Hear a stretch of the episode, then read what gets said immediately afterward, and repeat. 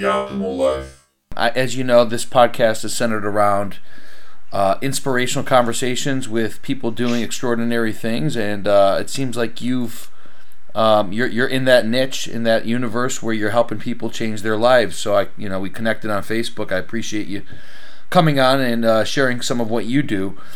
Um, how is uh how's everything been this year for you? Let's let's address the elephant first and foremost. This 2020 Corona, COVID, all this craziness. I mean, what has it been for been like for you? Yeah, well, it is an elephant, right? But um, you know, I have to say that I I I see it as a as an opportunity, really, um, for people to. So my niche is working with people's health, and particularly with autoimmune conditions or chronic health conditions. So I feel like 2020 and the whole focus on a even though it's a virus, that it really very much relates for people to start to notice and be aware of their health. And so I viewed it as an opportunity to really take that conversation on to a whole nother level, you know, where people maybe were a little bit more willing to tolerate their health um, because, in, to my mind, most of us really need to uplevel our health. So sure. it's been an opportunity to do that. Yes, it has. I just, I'm skeptical. I hate, I have to tell you. I've talked about this before too with people. I'm skeptical of people really wanting to change themselves. They say they have to.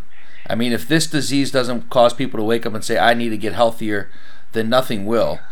Um, but when I say I'm skeptical, I just I just feel like people eventually will, even if they feel like they're making changes now, the hard part is sustaining over time. Correct? Um, yeah, you cut out for a second, but you said the hard part is is the hard part is the the hard part. Yeah, consistency or sustain sustainability. Yeah, yeah, yeah, yeah. You're right, absolutely. And um, part of when we go to work with people, because it's easy to say, okay, you need to change your food, but sticking with that, exactly what you're saying. Like, how do I do that through the different events, especially culturally? You know our food is so wrapped up into the, the way that we live our life.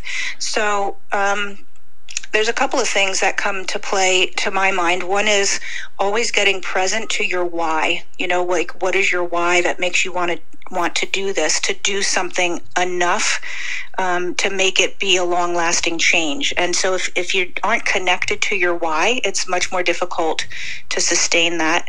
And then the other thing I think that really helps people to make consistent and long lasting changes is to look like shift the framework that you're looking at it through, you know, and shift it from, let's just say, um, as a sacrifice so i'm giving up something to, to shift it to wow it's really great that i can understand what I can do to make myself feel better. And when I frame it that way, then it makes me want to do it as opposed to to framing it like oh, this stinks. I had to give something up, you, you know, Absolutely. or however people might be thinking about it. So right. changing the way you look at it a little bit and then getting present to your why, I think is helpful. And I imagine the, the what's your why is probably a major theme that you use all the time with your clients. Absolutely, especially when people are first in the inquiry of, hmm, do I want to take this on? Do I want to do I want to go to work on this? Because it's like, what, why now? Especially when people have been feeling not well for a long time. Like it might be, it's, you know, 10 years that I've had thyroid disease or since high school, you know, whatever the story is. So people can be willing to tolerate symptoms for a long time. So you have to get really present to why do I want to change this now? Because my life is not going. I don't want to. I'm not living my life the way I'd like it to. Li- I'd like to be living it. Organic Health Journey. This is your website. This is your, mm-hmm. your business, your consultancy. You're, you're you're a women's health coach. So give us a little background about about uh, what you do. Sure. Well, I, I've always been um, into wellness. I'm 55 years old, and in my t- actually as an 18 year old, I started teaching aerobics and fitness stuff as I went through college. So my my undergraduate and graduate um, degrees are in fitness, really, uh, exercise physiology. I have a master's in. And then as I moved through my 20s, I myself started to be unwell. So I was like the really tired unwell fitness trainer, mm. you know, which was not okay with me. Um, but I, I didn't know how to get better. I would go to the doctor, I would go to the endocrinologist. So I was diagnosed in the course of my adult years, I was diagnosed with four different autoimmune conditions at different points. Um, ulcerative colitis was the first one in my earlier 20s, Graves' disease, rosacea, I had adrenal fatigue, and then Hashimoto's. So as I moved through my adulthood, I had a commitment to wellness as a passion, but I was not well.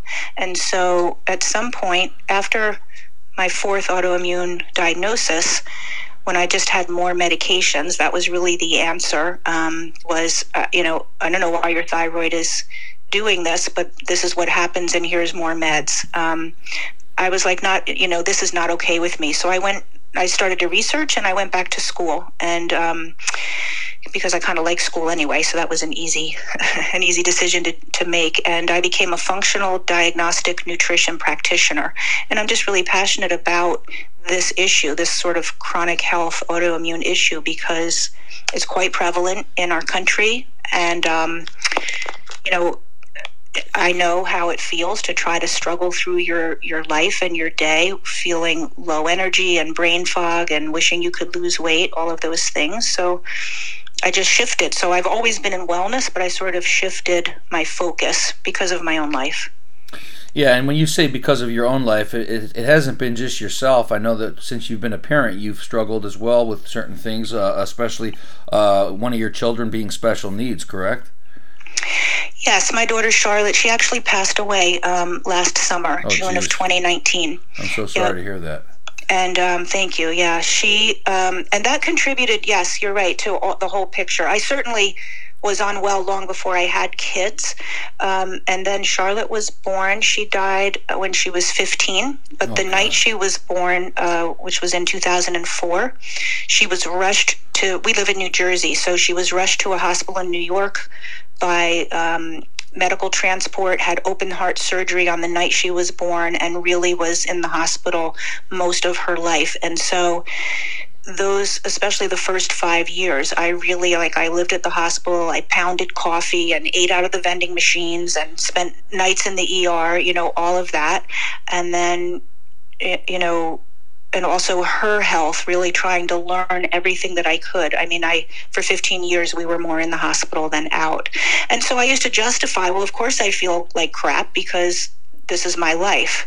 Um, and then when I really started to learn, I realized, you know what, I have a choice. I can say this is my life, but meanwhile, I'm the one pounding coffee and eating out of the vending machine, right?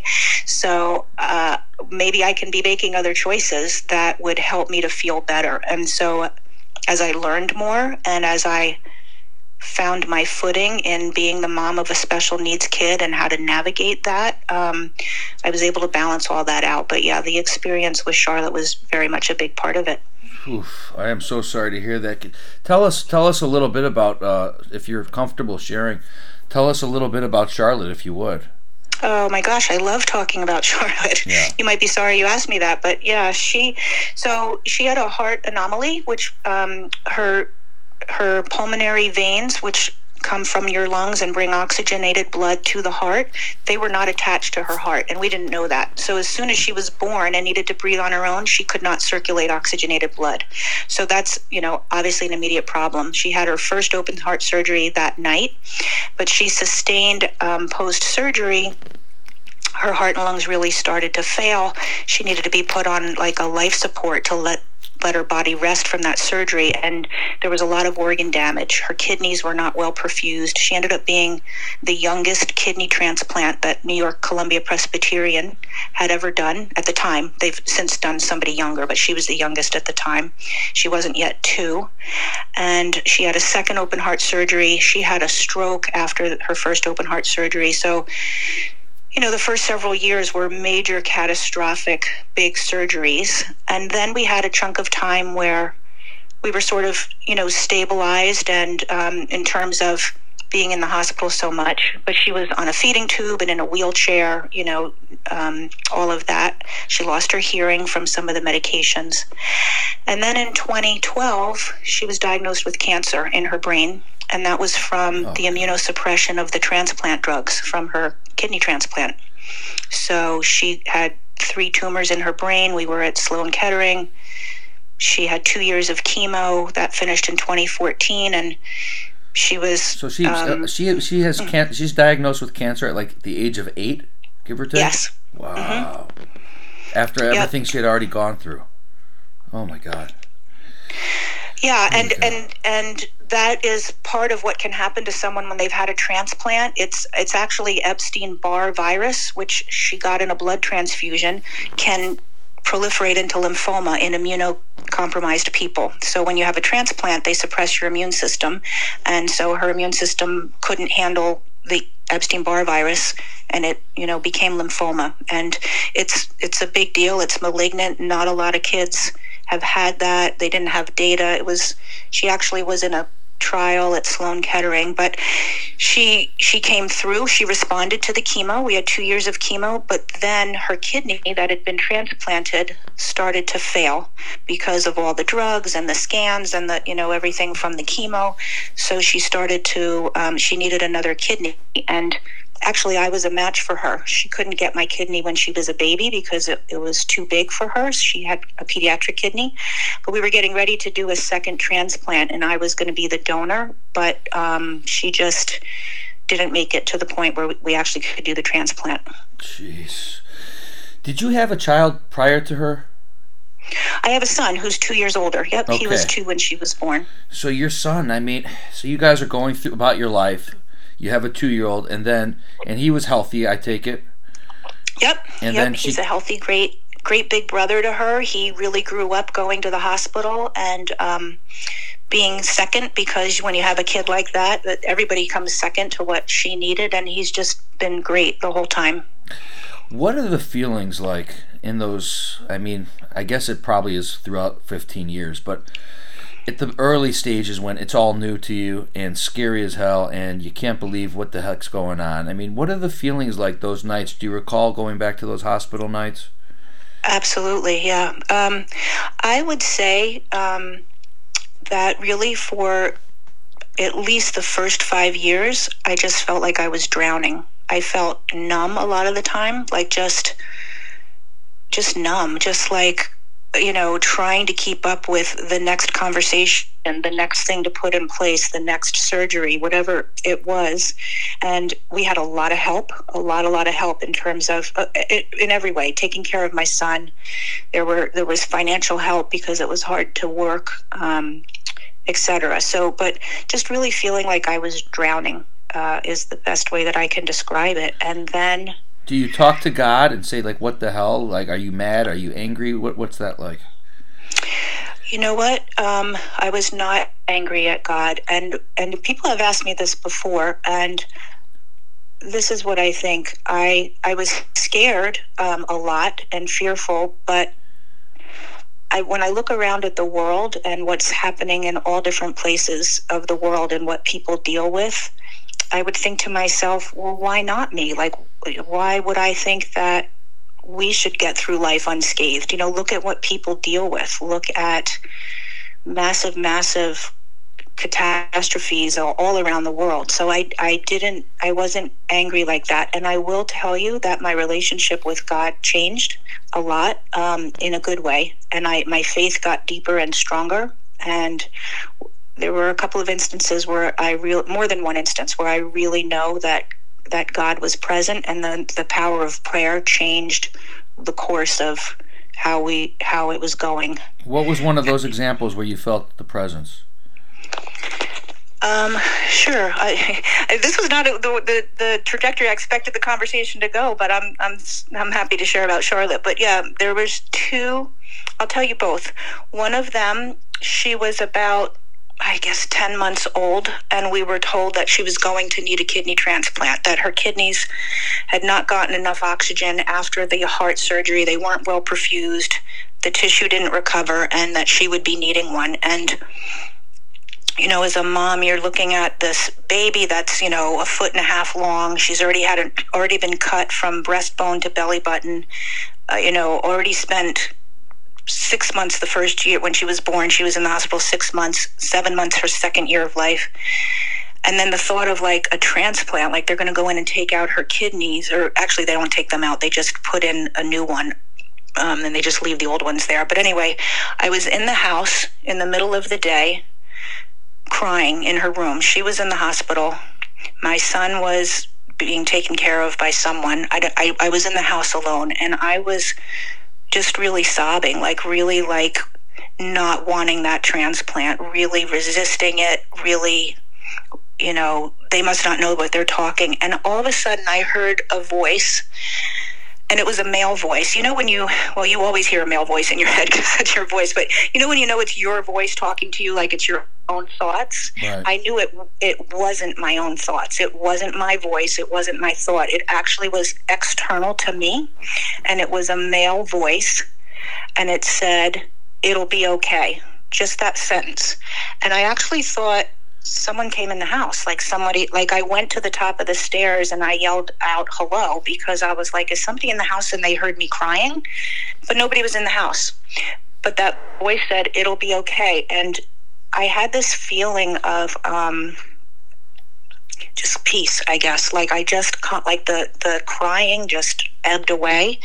And i thought it'll be okay. Like i don't know what that means. I don't know how it's going to look. Turned out it it did she still did need a transplant but my level of peace in that moment showed up and i know it was i really feel like it was god just saying to me it'll be okay like just calm down and stop being so fearful mm. so that was the first time that i was really like wow and then when she was it was after the transplant when she was um, about two and a half and she was in the hospital she had gotten a virus, uh, RSV. I don't know if you've ever heard of it, but it's a, a virus that can attack the lungs. Very, very sick. She was on a ventilator at the highest setting, 100% oxygen. The, the ventilator was turned up to. She, the pressure of the ventilator, like blowing air into her lungs, her lung tissue was so inflamed it was blowing holes in her lungs. So she had five holes in her lungs, and her lips and tongue were black from the poor oxygen. And the, the head of the critical care said to me, We need to have a conversation about when enough is enough. And um, that was on a Friday. The following Monday, we went in to have a conversation with the team. And the next day was my niece's second birthday. And I said to the doctor, All I'm asking is that you wait until the day after tomorrow because I don't want this to happen when it's my niece's birthday because forever in my family will remember this and it shouldn't ruin her birthday. So can you wait? And it was a new doctor now. So the guy on Friday was now off, right? He had finished his week and it was a new guy. And mm-hmm. this guy on Monday said, I'm not ready to go there. Let's see what Charlotte tells us. She's been in, in bad places before. Let's see what she does. So I went into her room and I'm looking at the monitors, and they're really bad numbers, right? Like the level of support she's needing and the level of oxygen that she's able to keep up was not good. And she's got all this black in her mouth. And I just said, God, you're the only one who can turn this around. They've they've maxed out what's possible for her. There's nowhere else for these machines to go if it's meant for her to stay here, please, please help her. And I prayed in a way that I had never prayed before. Like, I can't even tell you, but it was like from my gut, like, please step in and make a difference. And as I'm watching the monitors, all of a sudden, and she had been that way for weeks, literally 11 weeks on a ventilator. All of a sudden, the monitor, within like 15 minutes, the numbers started to move. I called the nurse and I'm like, her sats are going up. And the nurse was like, Holy cow, her sats are going up. Let's just see how this goes. We watched, after about an hour, steady incline in the numbers, literally within 15 minutes of me saying that prayer. I called home and I said to my my sister was watching my son. I said, "Can you keep him for the night? I'm not leaving the hospital. I'm staying here." And as that night went on, the numbers went up and never dropped again. And by I think it was about another 5 days or so, she got off the ventilator wow. after 11 weeks. So wow. anyway, yeah. That's powerful. Those are, yeah. That's that's powerful. Um, so you obviously those are examples where you were able to find a closer relationship to Him, to God, whatever God is, man, woman, whatever you think of Him. Um, So then, third. So then you still that was at two years old. So all the way from two to thirty, you have thirteen more years, um, and we'll we'll get get through it here. But so at the end of her life, um, after all that struggle, after fifteen years of heartache, and obviously a ton of you know things that we don't even understand what you've gone through. Um, what is it like when she ultimately passes? You know, well, I'll tell you, with coronavirus happening this year, I've I've been grateful that Charlotte is above that because if she was on dialysis the last two years of her life, and we had to go to the hospital three times a week. That would have been very difficult all last spring, right? To go to the hospital. Sure. If she had gotten corona, it would have been it, it, it, she wouldn't have been able to sustain it. So I feel like she's above all of that now. All everything that she endured is gone, and she can just her spirit can just be free from all of those issues, and I'm really grateful for that. Um, you know, we knew the whole last week of her life that it was coming, and we had the gift of being there in the room with her. And, um, you know, that was, I, I don't really know the words to say that, but what I do, you know, when I talk about framing things in a way that makes it work for people, like framing people, framing your health so that you can sustain what you need to do. The frame that I look in at this situation for me is what a gift it was because for her service, um, 400 people came to her service. Well, came through the viewing the night before. Probably close to 200 were at her service the next day. Doctors were in central New Jersey her hospital was in Manhattan. Five of her doctors came out from Manhattan and Westchester to her service, which I didn't even know about. All of a sudden, I looked out and I'm like, oh my gosh, there's so and so from nephrology. There's head of thoracic surgery. Like they came out right. because for 15 years we were there.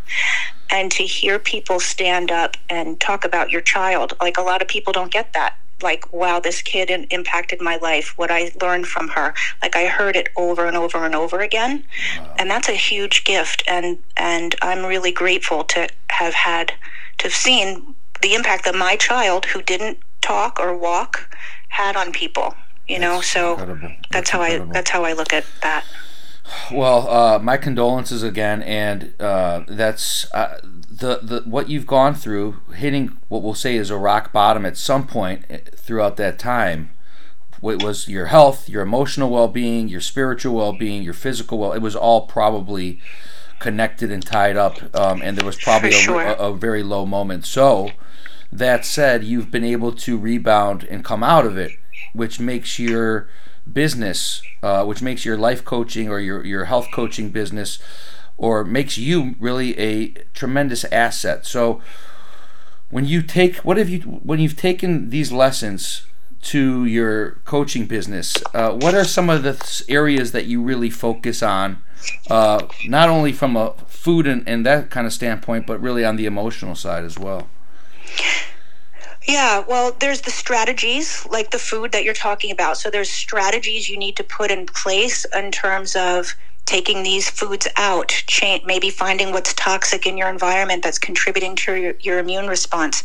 But then there's also the the thoughts and belief systems that you need to shift how you relate to you know am i a victim of this health diagnosis or is it a challenge for me that i can overcome and it will just be one blip on the course of an 80 year lifespan, right? So, the, so helping people shift it to it's no different than you know the house I lived in when I was 20. That's what's happening then, and I moved on. Same thing with this health issue. That's what's happening now.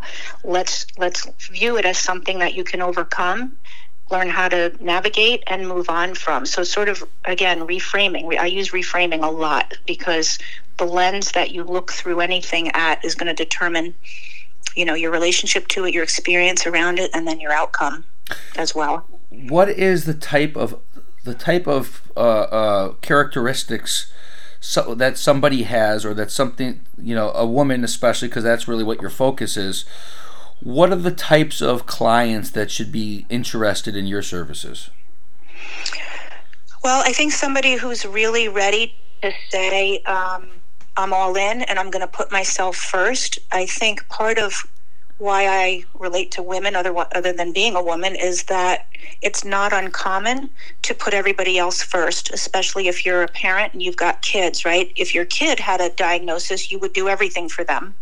But a lot of times the women um, are not ready to do everything for themselves. They'll just put up with it. So I really think that somebody has to be at the point where they say, you know what? Mm-mm, I'm ready to put me first. I don't want to live this way, and I'm going to do what it takes. So that's really important, number one.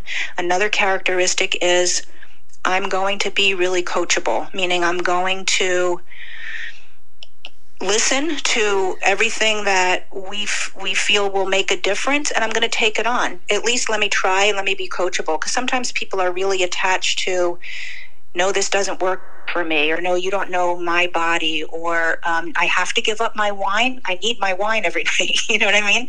So like really being coachable and and being willing to take it on. I think those are the two main um, characteristics that are really helpful to be successful. Sure. because if people show up with that we can move forward. You know we can figure it out. And is this a set program like one size fits all or how, how does that work well, there's a basic, yes, 12 weeks that we know, again, that's the strategy part of, okay, we're going to do this with your diet. We're going to, there's some labs that we typically do with people to find out what's inflammatory in their body, or the, we do a gut test to find out what's going on in their microbiome. So those are the strategy things. But sometimes people, it, you know, need a lot longer than 12 weeks. So we might end up working with someone for six months or 10 months. You know, if, if we have to unravel mold toxicity or Epstein Barr virus or Lyme disease or parasites, all of those things that contribute to an immune system really struggling. We have to find out what that is for each person. Can you give us an example of a, of a success story? Sure. I actually, um, I actually on Fridays I always post a, a, Friday's featured client. So I just did that on my on my social media today, and that person. Uh, so they're videos, and I I just sort of let the client describe their situation and, and where they're at now. And so today's person was Corinne, um, and she is a mom with, uh, I think her son is three, um, but a young son, and just had all of the typical complaints fatigue, couldn't get through the day. Um, her body hurt, a lot of joint pain, wasn't able to exercise, brain fog, could not lose weight. And so, you know, within a couple of weeks, she said in the in the interview, um, she started to get her energy back and so it was really great to hear that because my, my clients live everywhere. So I don't really know them. I often don't even meet them in person. And she was like, I'm now, I, I'm a big exercise person and I can go back to exercising. Sometimes I'll do two, two sessions a day and I just feel good and I'm staying up till nine or 10 instead of going to bed, like putting my son to bed at 6.30 or 7 and going to bed right after him. My body doesn't hurt anymore. So yeah, that was today's uh, client that I just posted. And, you know, those are the great stories that I am blessed to be a part of. Well, that's got to keep you going. When you do something yeah. like that, that's got to be such a rewarding feeling. Yes. To help people come out of the gutter. And, and she's a new mom. Is that, that her first child of three years ago? Yes. Yeah. Yep. That's her first child. It's tough. Those first couple years are a blur. It's really, really hard. Um, so so these and these types of stories I, I, imagine are common. I mean this is a common occurrence for you and for your clients. And i do imagine outside of the 12 week program it, it, can't be a one size fits all because everyone's coming to you from with different backgrounds and different situations yeah, I, so here's the thing. So my training as an FDN um, is that it doesn't really matter to me so much what symptoms are showing up. You know, you might have joint pain, somebody else is fatigued, somebody else can't lose weight, you know, or all of those. But however your body is expressing it, the, the problem is foundational. And so when we go to those foundations, like getting your gut cleared and healthier and removing things that are inflammatory and get making sure that the liver and the and the drainage pathways are moving through and getting stuff out. When we go after that whatever your symptoms are are going to really reverse and calm down. So um, so we do do we do that basic foundation for everyone and then you know, we tweak it as needed with the, some of the specific lab tests. Why is this gut so important? The gut is like the central system of the body. It is. What is it about this darn gut that we have? well, the gut, so the gut is like the master. This is how I think of it a couple of different ways. Number one is think of like Amazon's um, headquarters, right? The one central place, if there is one, where everything goes out, the main warehouse where everything leaves. That's your gut. Your gut is the main central um, focus, and the bacteria that live in your gut are communicating to every other organ and system of the body, and they have jobs to do. So, in, another way that I like to think of it is like a community. So, if you looked out in your neighborhood and you have these houses, right? So, you've got the Jones live there, and the Smiths, and the Browns, and the um, the Allens, you know, so you've got all these different houses, and each house has a job. So maybe the Smith's job is they're the painters of the community. They make sure everybody's house is painted. And the Jones, they make sure the plumbing works in everybody's house. And the Allens make sure something else, right? That's the different groups or families of bacteria in your gut. So they all have a job to do. And you want to make sure in each household that A, you have a good number of different households. If you only have Smith and Jones, then all those other jobs are not being handled, number one.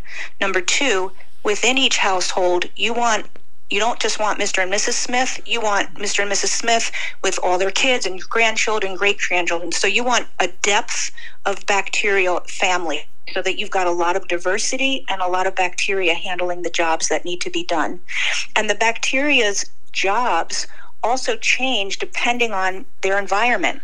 So, if there's bad bacteria, if you've gotten a parasite, or because of eating processed foods, you've been feeding bad bacteria that are now really prolific in your gut, the good bacteria, what they're doing changes because they react. Bacteria live in communities and they react to each other. And they are doing the job, they're telling everything. So there's a gut brain connection, there's a gut liver connection, there's, um, you know, everything is affected by your gut. We have to start there. It's so how, how do you, how do you, does, does, that make sense? It does. It does. Yes. And how do people diversify and, and build on those families of, of bacteria?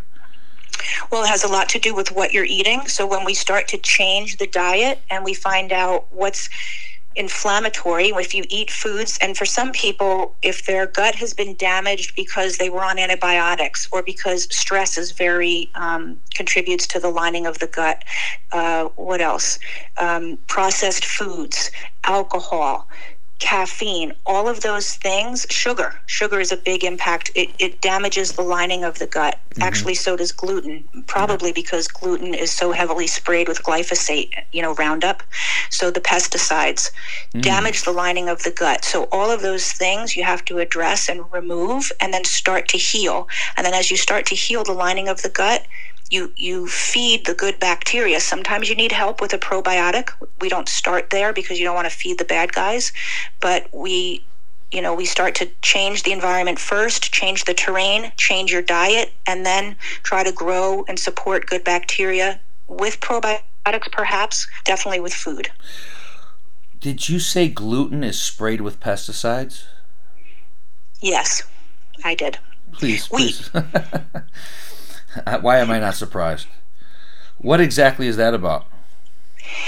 So in this country, it's very difficult. I'm, I'm guessing even if it says organic, if it's grown in a field right next to a, another crop that was sprayed, that probably it's it's got on even when it says organic. So that's something to think about. But there's two issues. I'm just going to stick with gluten in this country. The first issue is that the wheat plant that is grown in this country has been modified. In the early 80s, somebody actually got a Nobel Peace Prize. I don't remember his name, but he modified the wheat plant so that it would grow quicker, it would be more resistant to disease. Um, you know, and just be hardier and available sooner. But it's not the same plant that our body recognizes, number one. Number two, the crops are sprayed throughout this country. The, the number is like mind boggling. It's like 60 billion tons of Roundup are sprayed across our country on our crops every year. And that glyphosate, um, that's the main component in Roundup, damages the lining of our gut. So, um, so gluten that's why you know it's all everywhere you know gluten gluten free or avoid gluten because it is a big problem now and there's countries that won't take our wheat because because it's not great great wheat. And and I know people who have cut out gluten here, and if they go to Europe, they'll say, you know, I'm going out to Italy on vacation for ten days. I'm going to eat pasta and bread, and they do, and they don't have an issue. But if they did it even for two days here, they would immediately have stomach pain. They would notice their body hurts, bloating, etc. Oh my god! Mm-hmm. Wow. Yeah. That's incredible. I, I, didn't know exactly that here just in the United States. But yeah, that makes total sense. I have the same issue when it comes to gluten. Uh, you know, it just depends. Sometimes it's fine, sometimes it's not. It's weird. And, and I think it's dairy too. Dairy is, is d- disastrous yes. for the gut, correct? Yes. Yes, for most people. We do we'll do a food sensitivities test is typically part of our program to find out really for each person. Um, but before we those lab tests come back or you know or just right off the bat we eliminate all of those just under the assumption that it's probably a problem yes. and then see how people do. But the dairy as well yeah. Yeah it's been brutal. Um, people could want to find you connect with you how do they reach you linda? Um, so organic health journey is my email that is my um, website. Organic health journey at gmail is my email. Organic organichealthjourney.com is my website on Facebook, Organic Health Journey is my business page. And on Instagram, Organic Health Journey is my Instagram name. So it's pretty consistent. yeah, um, folks, yeah. in case you didn't know, it's Organic Health Journey. You can find her, just Google her. We'll also link up your website here in the show notes as well, Linda. So. Um, no, this is fantastic. I think it's great what you're doing. Again, I love hearing stories. I love learning from people like yourself, and uh, we definitely learned quite a few different things today. Uh, I really appreciate you opening up about your daughter, your late daughter Charlotte, and uh, what your family's gone through. And obviously, uh, there's got to be a silver lining in there too, where your your services now are probably even more impactful than they ever have been. Thank you. Thank you for asking about her. I, you know, I like I said, I love talking about her, and I appreciate that you asked about her and let me share some of that story, and especially about how the belief in God really um, helped us. You know, just the belief in, in something bigger than us made a huge difference. So That's thanks. Huge. It's huge. Thank you so much, and we'll stay in touch. And thanks for coming on again. Yeah, you're welcome. Thanks for having me.